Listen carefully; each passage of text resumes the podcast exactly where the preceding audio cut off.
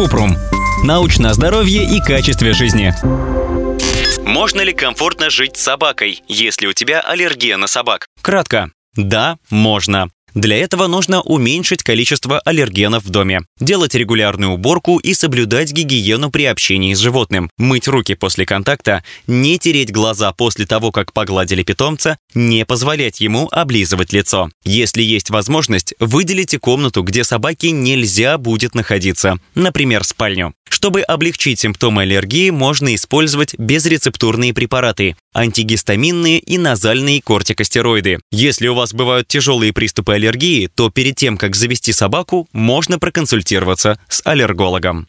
Подробно. Аллергия на домашних животных – это аллергическая реакция на белки в слюне, клетках кожи, перхоти, моче или кале животного. Слюна может прилипать к коврам, постельному белью, одежде, но особенно опасна перхоть. Она может долго оставаться в воздухе, либо собираться в мягкой мебели и прилипает к одежде. Гипоаллергенных пород домашних животных не существует. Даже если у питомцев нет перхоти и они не линяют, они все равно выделяют белок, на который у человека может быть аллергия. Что делать владельцам собак, чтобы аллергенов было меньше?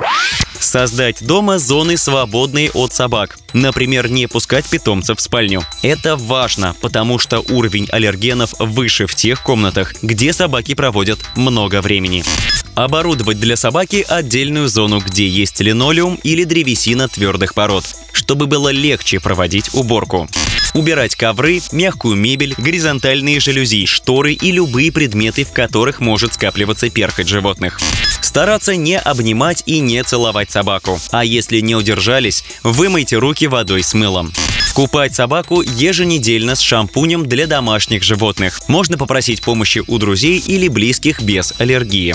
Всегда мыть руки после прогулок и мытья лап, после контакта со слюной или кормом, мисками и игрушками питомца делать регулярную уборку в доме и протирать пыль, а также использовать очистители воздуха, чтобы уменьшить количество аллергенов, которые переносятся по воздуху в доме.